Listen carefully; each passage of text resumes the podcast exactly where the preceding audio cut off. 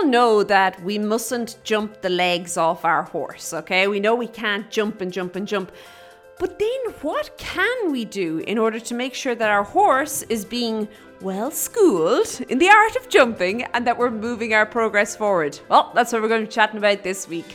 Hi there, my name is Lorna Leeson, and this is the Daily Strides podcast, the podcast for equestrians all over the world. Well, to give you a bit of a plan in your riding, in the past few weeks, we've been all about that. We've been all about adding a little bit of variation to what you are doing in the saddle each and every day and each and every week to make sure that things are fresh, things are interesting, but also that things are moving forward. Very, very important. So, we're always talking about this endless circle here, and we don't want you on the endless circle, okay? But uh, I see it time and again riders in the arena with their horse and they just have no idea of what to do and it becomes an endless circle. Progress stops. It actually becomes a little boring for both horse and rider. And we are here to try and end that boredom and get you into the saddle in a way that's going to be well, I wouldn't say exciting, but definitely interesting for both you and your horse, and also in a way that you can communicate better with your horse. That is the end goal of what we are looking to do here is better communication between you and your horse. Now, as I mentioned, this is the third week in a little mini series we're doing all about variations on uh, basically schooling and different schooling exercises.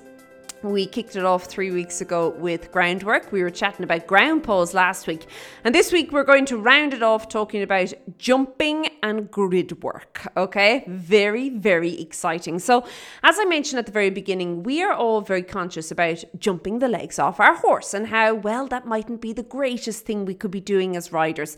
And a lot of riders kind of take this very much to heart and they'll might only jump once a week or that. Now, I would say if you are working on improving your jumping, you could probably jump twice a week. But what's important is that the exercises that you're using for your jumping must be of value because if you're only doing it twice a week, you definitely want something that's going to move you forward. Okay. Now, of course, your groundwork is so important. Remember, when you're jumping, you only spend a very small amount of time actually over the jump. The rest of it is getting from jump to jump, okay?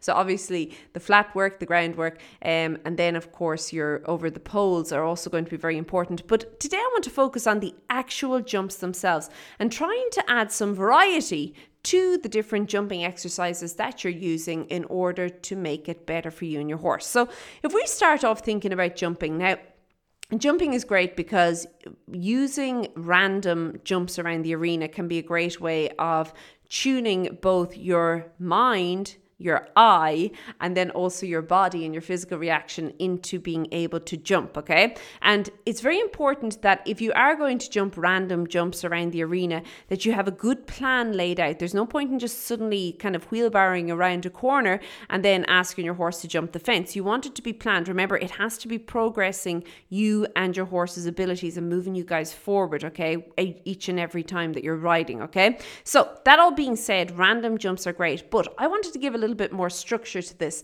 So if you think about having two fences, let's say down the long side or close to the long side, let's say the quarter line of, of the arena, okay?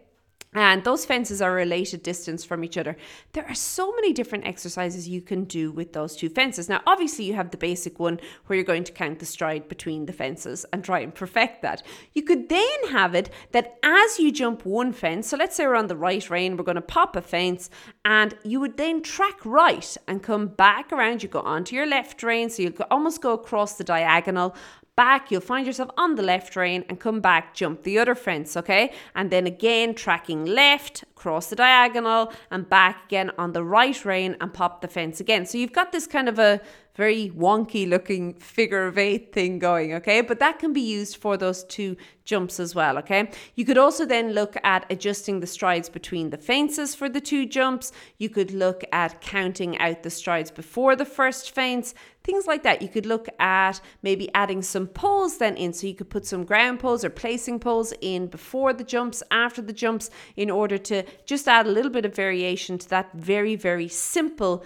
exercise with two jumping poles or jumping obstacles, okay? Two jumping efforts, okay? So Now, if we want to start to add a little bit more into the mix, what we could do is put up a third or a fourth fence on a dog leg from the first fence. So let's think again if we were on the right rein, we're traveling around, we're getting to our first fence, and we would jump it we would go straight for maybe two strides and then we would track to the right, okay? And after about another three strides, so from the point where we would turn, we would have a second fence set up. So the second fence would be essentially on that diagonal as you would cross the arena. And of course, this would be more of a short diagonal as opposed to a long diagonal, okay? The the the second fence would be there. And you can then work on working through that using the dog leg. Now, with the dog leg, you can do it that again, if you heard there, I kind of mentioned two and three strides. You could have three and three strides, whatever the case is.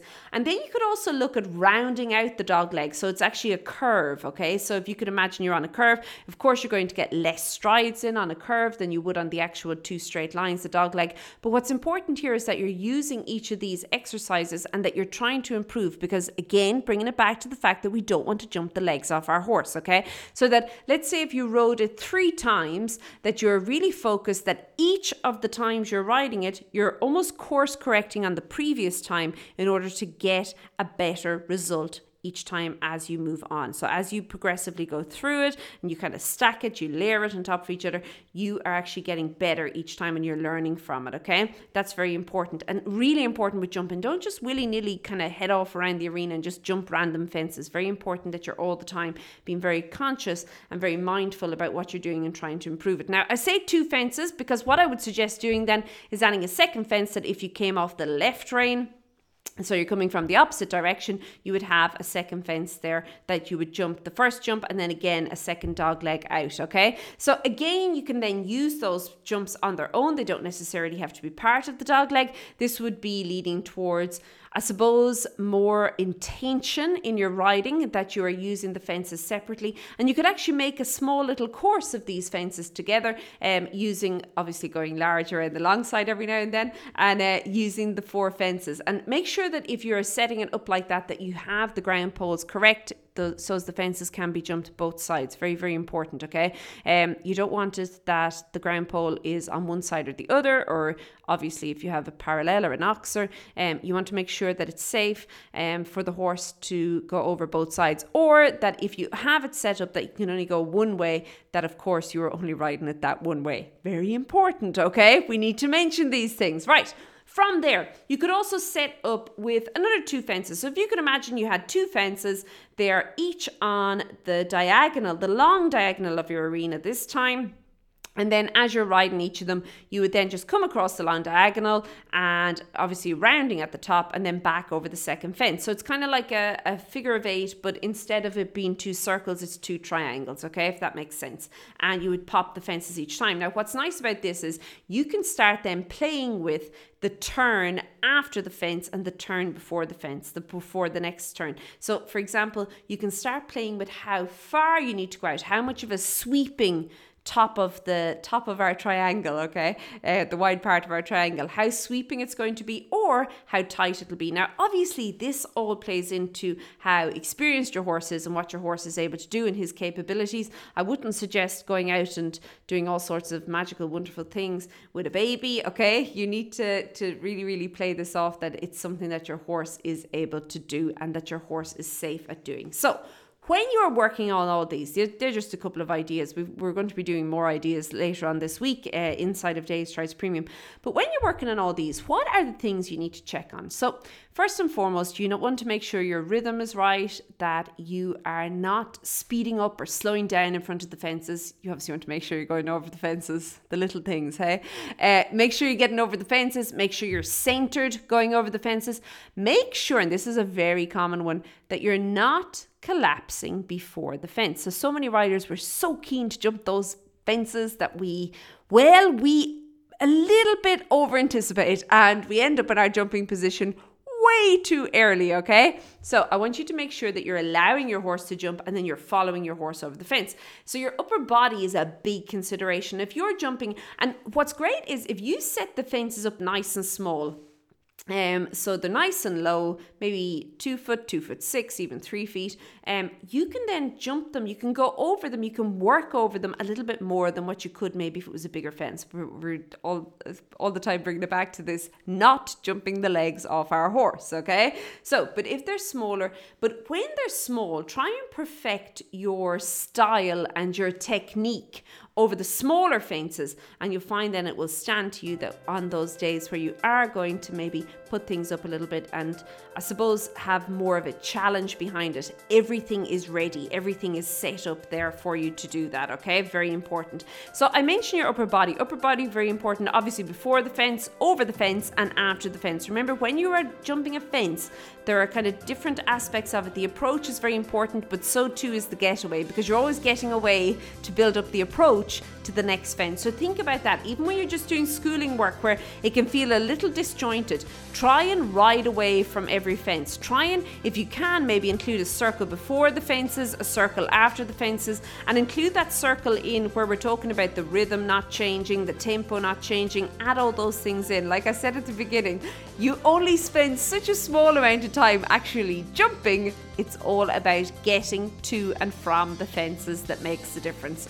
Okay, I'm going to leave it at that for this week. As I mentioned, we are going to be jumping into all this in a lot more detail and more exercises this week inside of Daily Strides Premium. If you want to join us, you are more than welcome. You can find out all about it over at stridesforsuccess.com forward slash join. And there also is, of course, that free Ground uh, little workbook, idea book, that's what you want to call it. And you can find that over at stridesforsuccess.com forward slash ground poles dash download. Okay, ground poles, G R O U N D P O L E S dash download.